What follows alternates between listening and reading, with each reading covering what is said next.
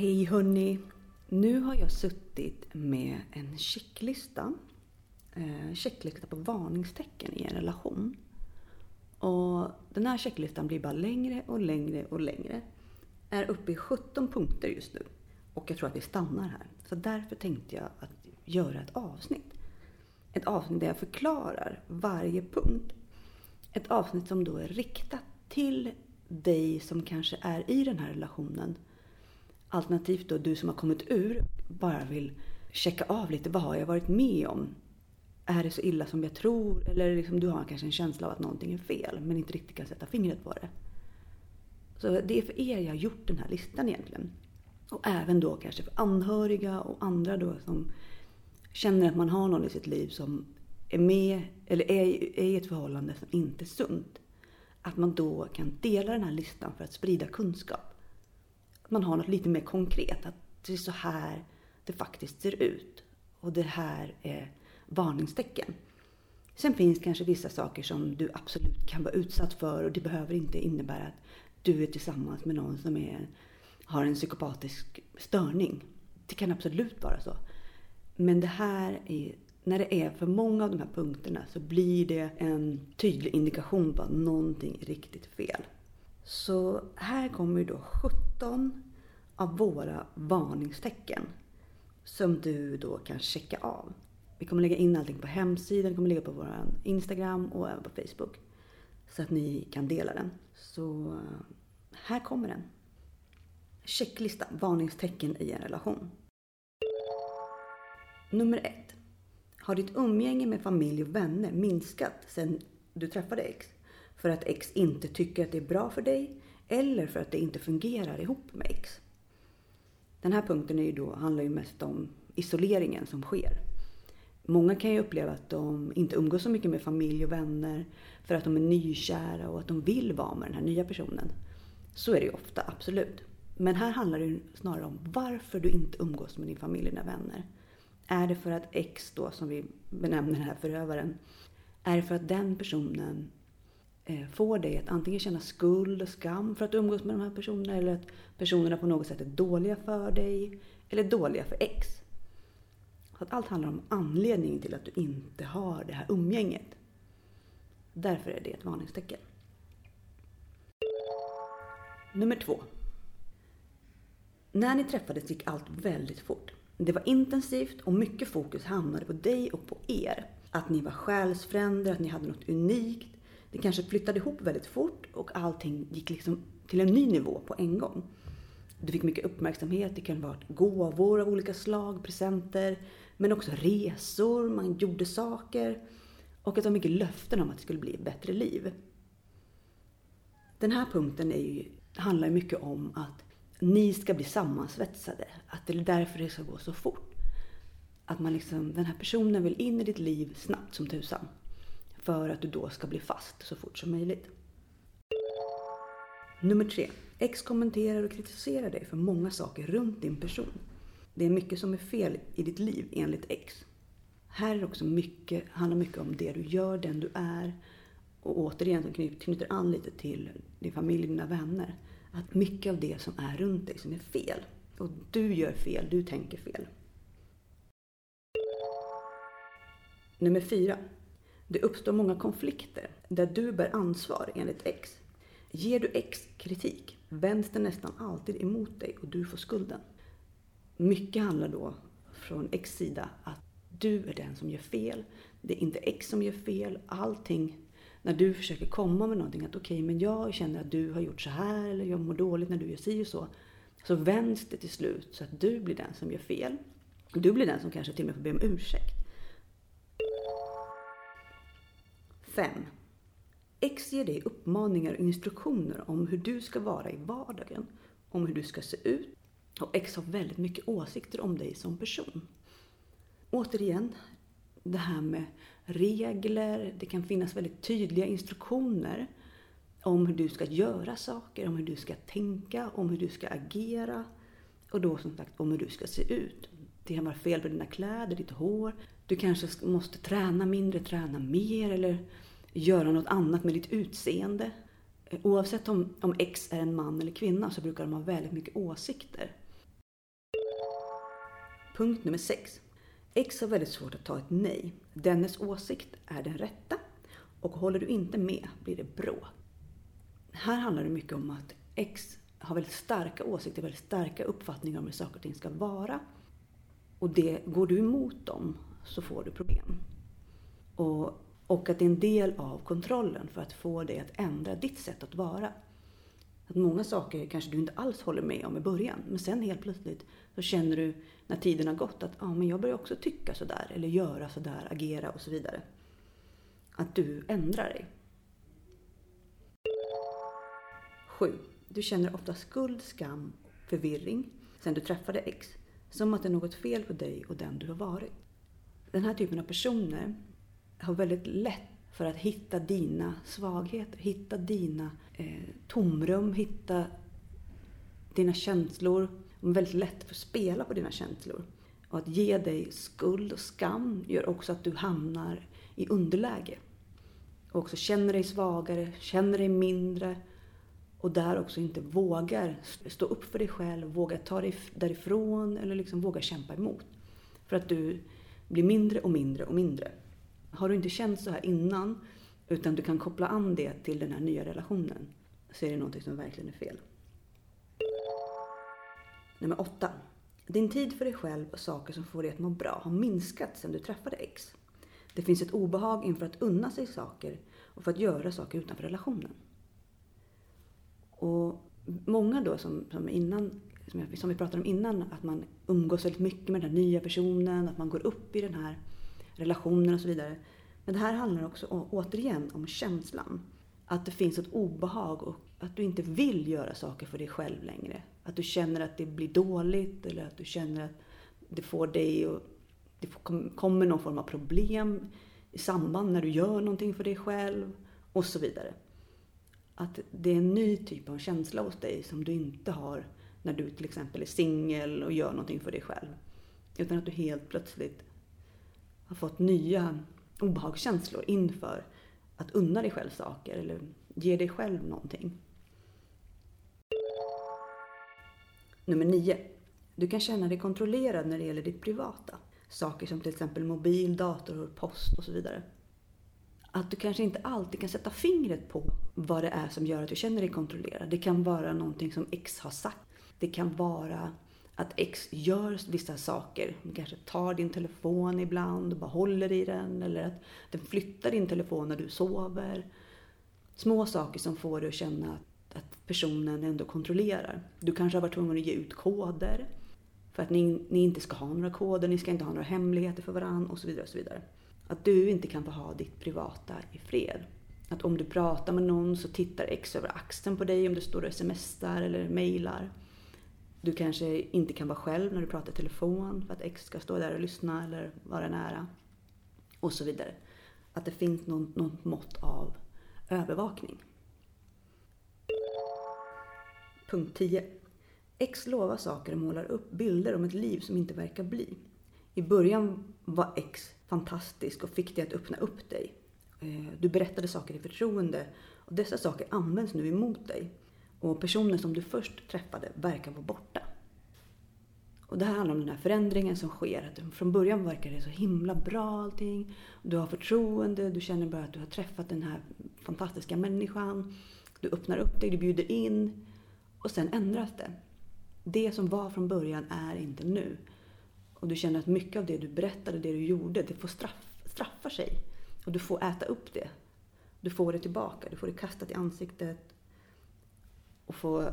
Och det används för att få dig att må dåligt istället. Nummer 11. Du går på tå kring X och är försiktig. Mycket av din tid går åt att göra X på bra humör. Och när hen inte är det så straffar det sig på olika sätt. Och här handlar det också om att du ändrar dig och ditt sätt att vara. Du försöker vara försiktig. Du försöker hitta de här punkterna som kan få X att bli arg eller sur. Och försöker gå runt det. Försöker hela tiden hitta ett sätt att det ska vara lugn och ro och alla ska vara glada. Och att du måste anpassa ditt liv och ditt sätt att vara. Så att X ska hålla sig nöjd och glad. Och det är det viktigaste hos dig. Att du vill inte ha problem så du måste hålla X nöjd och glad. Punkt 12. X hindrar dig från att vila, ha lugn och ro och din sömn kan störas på olika sätt och du känner dig orkeslös. Sömnen är ju vital för att man ska orka ta tag i saker, orka tänka, orka hantera och klara av vardagen. Och när då den blir störd hela tiden så blir man också per automatik svagare, man blir mer förvirrad och man tappar kraft. Och man kan fatta knasiga beslut, man kan vara lättare att övertala. Och allt det här är en del av spelet och det vet de här personerna. Att de tröttar ut en är genomtänkt. Då får de också lättare kontroll över dig. Så att det här är ett jättestort varningstecken. 13. Du kan behöva förklara och försvara dig om du är ute med en vän, familjemedlem eller kollega. Håller du till exempel inte tider eller ändrar planer i sista minuten kan det utlösa misstanke och du kan utsättas för förhörsliknande metoder. Här är ju svartsjukan en stor del, en bidragande del av det här. Och svartsjukan blir också riktad mot dig, att det är ditt fel att personen är svartsjuk. Det är ditt fel att inte personen kan lita på dig och personen kan också utsätta dig för olika situationer där du också misslyckas inom parentes för att den ska kunna använda dig mot dig. Så att det här gäller också att se upp. Nummer 14. Ekonomi kan vara ett problem. Antingen kan du behöva redovisa för X allt du handlar eller att du absolut inte får hantera er ekonomi eller pengar och så vidare. Eller så kan du behöva betala för allt. Du kan behöva stå på alla lån och göra alla större inköp. Till exempel som hus och resor och bilar. Och allt detta för att X har skulder eller problem med sin ekonomi. Så att det ekonomiska våldet, vi vill kalla det ekonomiska våldet, det är någonting som väldigt många hamnar i den här typen av relationer. Att antingen är man på den ena sidan där man absolut inte får ha någon kontroll över pengar. Man får knappt inte ha pengar. Man får typ veckopeng.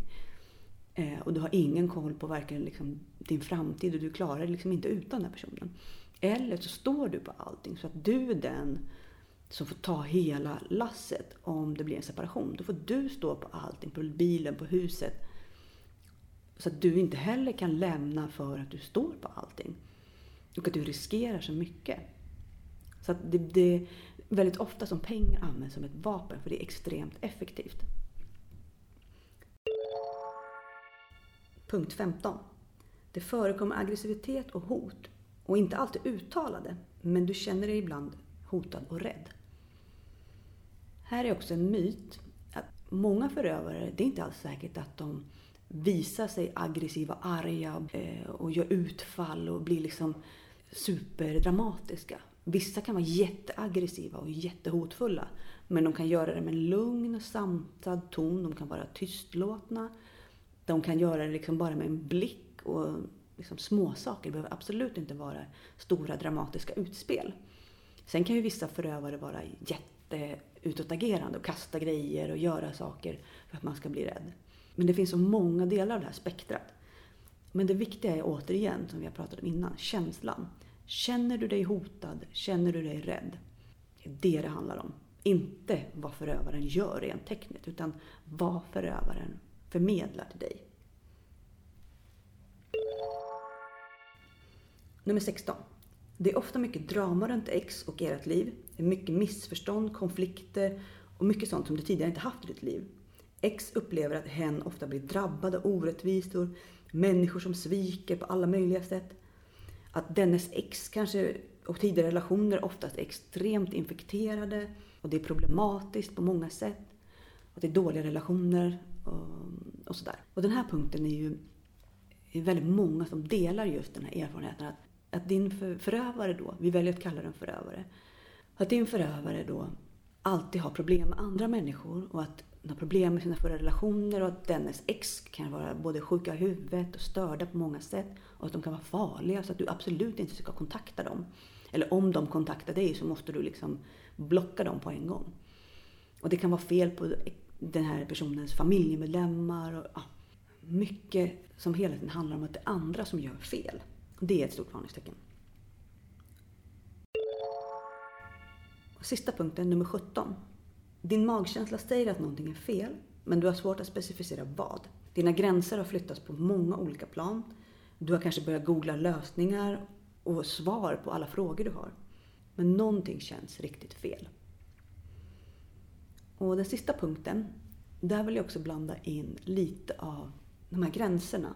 Att saker som du kanske aldrig trodde att du skulle göra, säga, agera eller ja, det har flyttats. Att sen du träffade den här personen så har du gått med på, inom situationstecken, gått med på saker och gjort saker där du känner att du har gått över dina egna gränser.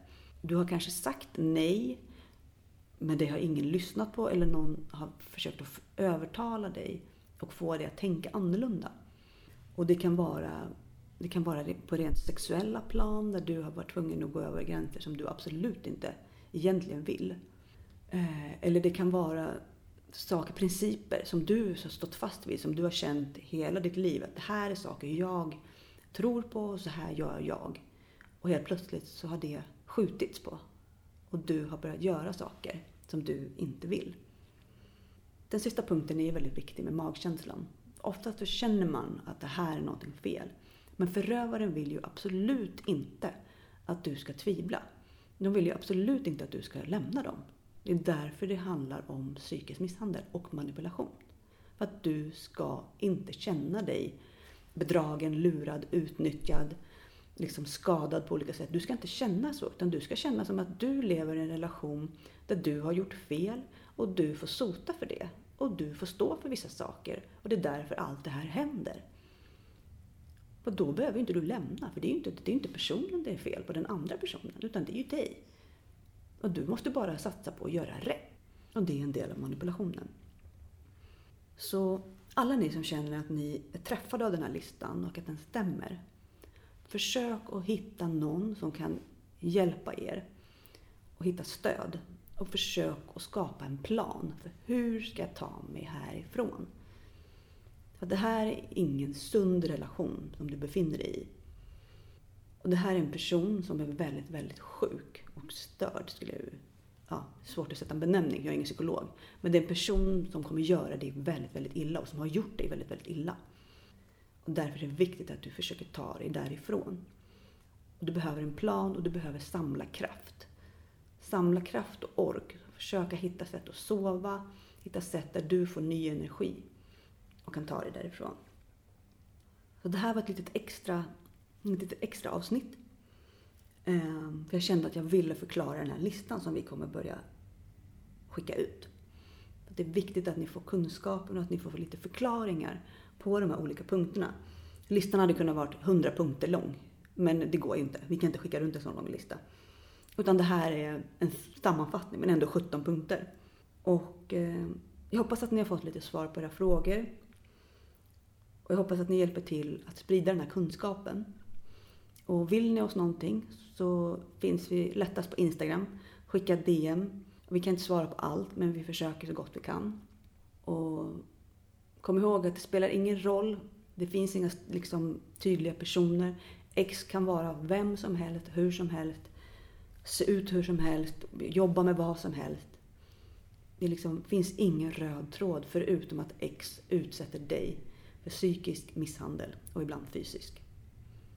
Och de är ute efter att suga ut allt som du kan ge dem. Det är det som knyter dem samman, annars finns det ingenting. Så var rädda om er. Och vi heter Psykopatpodden överallt. Så det är bara att följa oss på sociala medier om ni vill. Så hörs vi snart igen. Hej då!